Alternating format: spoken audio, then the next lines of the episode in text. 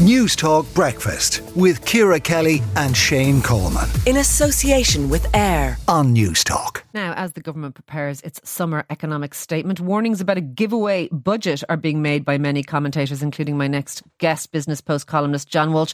John, I know you've been talking about our reliance on corporation tax. How concerned are you that this budget is going to be one for everyone in the audience? Concerned, but there's a sense of inevitability about it. Um, I mean, after all, Ireland has a very, very strongly growing economy. We're one of the strongest growing economies in the EU. We're projected to have a budget surplus of about 10 billion this year and 16 billion next year. So, in that context, it was always going to be very, very difficult for politicians to say, um, let's exercise some fiscal restraint. Maybe it's not a good idea to spend too much money. But the problem is, we're in an election cycle and you know, politicians need to spend if they want to get re-elected. So that was always going to be very difficult.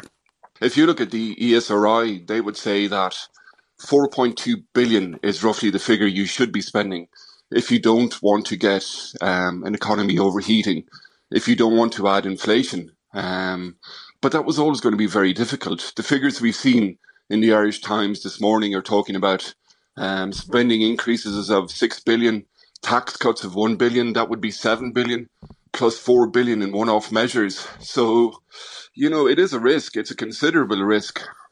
Well, uh, my understanding was that the, the, the budget package last year amounted to about seven billion. So, so are you talking about us having a, a, a smaller budget this year despite our, our surplus, or are you talking about us kind of matching that? Because as you rightly point out, politicians coming into an election are not likely to want to keep the cash in the pocket. Well, see, last year we were in a cost of living crisis. There was rationale for saying, look, we need a series of one off measures. We need a series of inflation busting increases this year. Um, that would have been last budget because of the circumstances.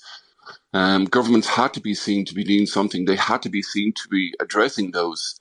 Um, but inflation is easing. And now the risk with the economy is that at a time when inflation is easing, we are going to introduce a series of big spending measures that could stoke domestic inflation, and that is a huge risk. Okay, so, Remember, so, so what we gave away last year was somewhat justifiable because of the cost of living, but what we'd be giving away this year would be for a different reason, maybe for electioneering purposes?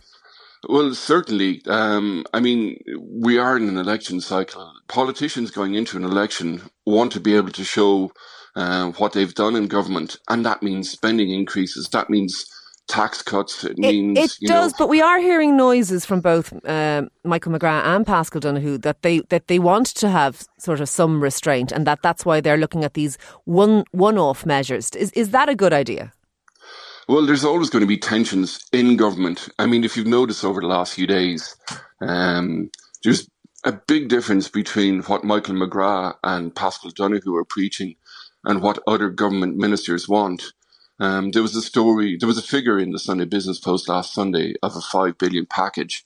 Now, that would be by far the most prudent course of action because there is um, echoes of what happened in the recent past about all of this. Okay, I mean, our national finances are um, the envy of the world. I mean, there's very, very few countries that could say we're going to post. And you can understand then why, if they are, why people are saying, well, then why do we need to be so cautious with them? Because mo- remember, most of these taxes come from one source. They come from corporate taxes. Anytime that taxes are heavily concentrated in one area, it's always much more prudent to save them in a rainy day fund because they mightn't be there in the future. John Walsh, Business Post columnist, thank you for speaking to Newstalk Breakfast. Newstalk Breakfast with Ciara Kelly and Shane Coleman. In association with AIR on Newstalk.